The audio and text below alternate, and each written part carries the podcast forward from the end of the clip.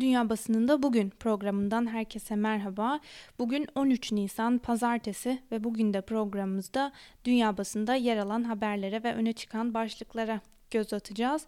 Özellikle Cuma akşamı Türkiye'de duyurulan ve hükümetin kriz yönetimindeki başarısızlığını bize bir kez daha gösteren bu kötü yönetilen sokağa çıkma yasağı kararı farklı kesimler tarafından eleştirilmişti yaşanan kaosun ve eleştirilerin sorumluluğunu üstlenen İçişleri Bakanı Süleyman Soylu'nun dün gece istifa ettiğini duyurmasının ardından birkaç saat sonra da Erdoğan'ın bu istifayı kabul etmediği ve Soylu'nun görevine kaldığı yerden devam edeceği açıklanmıştı. Bu gelişmeler Türk basınında olduğu kadar dünya basınında da geniş yer buldu. Bültenimize bu haberlerle başlayalım. Kısaca Alman basınına göz atalım. Spiegel'da yer alan habere göre Türkiye'de spontane ve son anda duyurulan sokağa çıkma yasağı özellikle marketlerde kaosa ve izdihama yol açmıştı.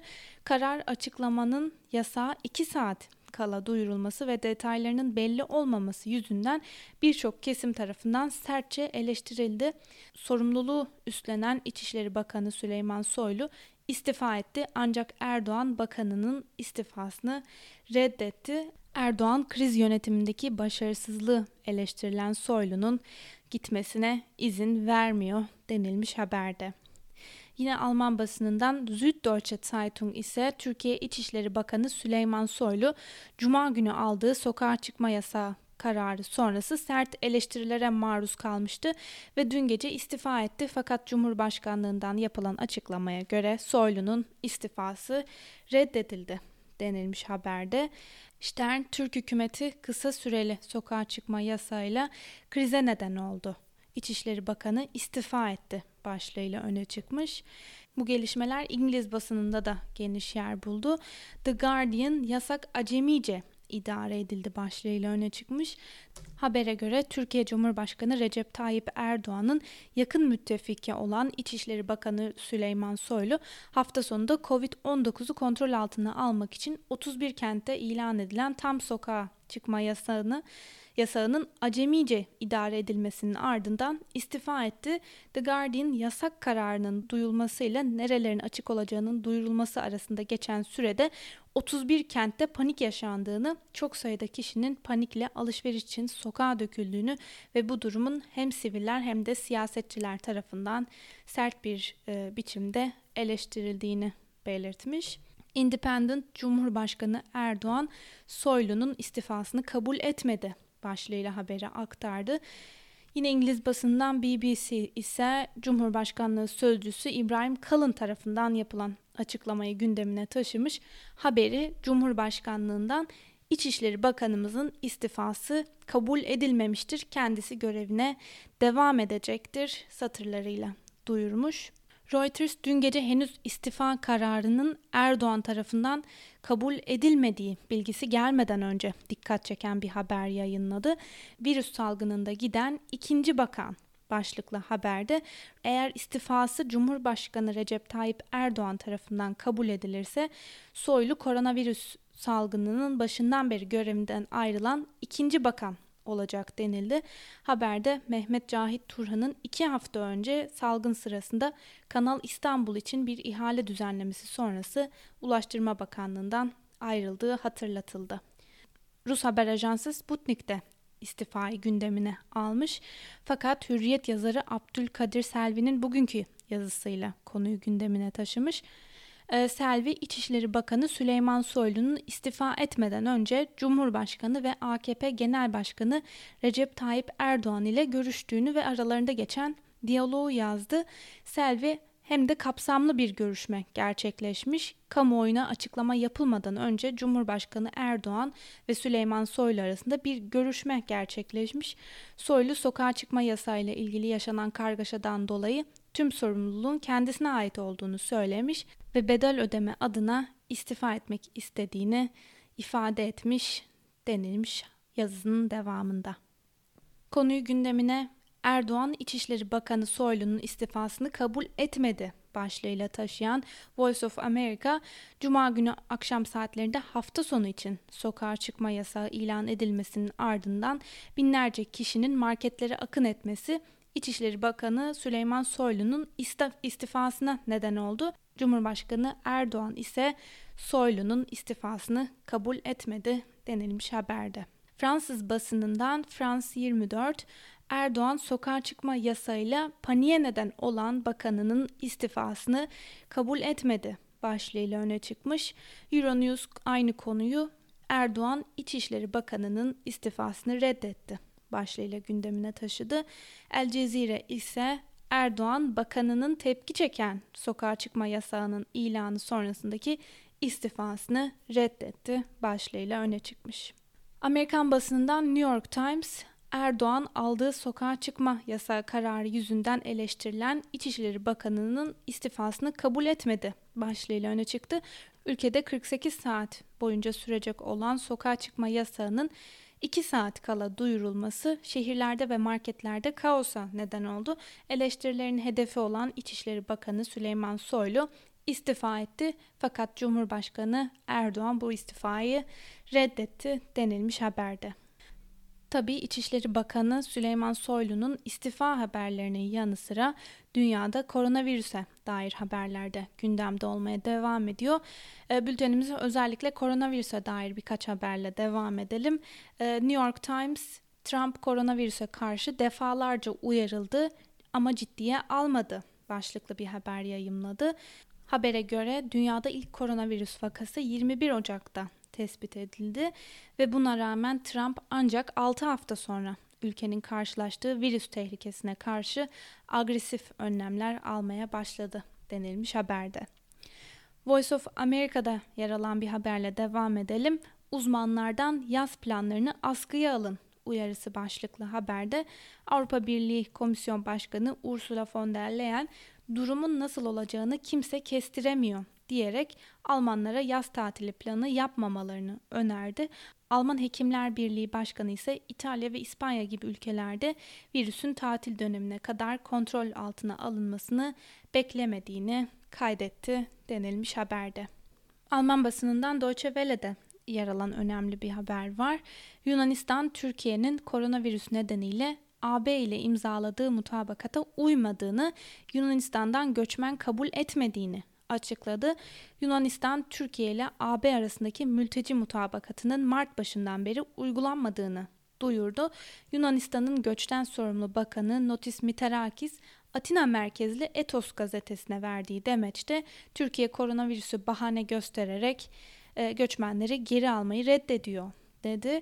Türkiye ile Avrupa Birliği arasında 2016 yılında imzalanan mutabakat Türkiye'den Yunan adalarına yasa dışı yollardan geçen göçmenlerin Türkiye'ye iadesi Yunan adalarından Türkiye'ye iade edilen her bir Suriyeli için Türkiye'den bir diğer Suriyelinin Avrupa Birliği'ne yerleştirilmesini öngörüyor denilmiş haberde. Bir diğer haberle devam edelim. ABD'de yaşayan uluslararası ekonomi ve siyaset stratejisti Cenk Sidar, pandemi krizinin dünya ekonomisini yeniden şekillendireceğini savunuyor.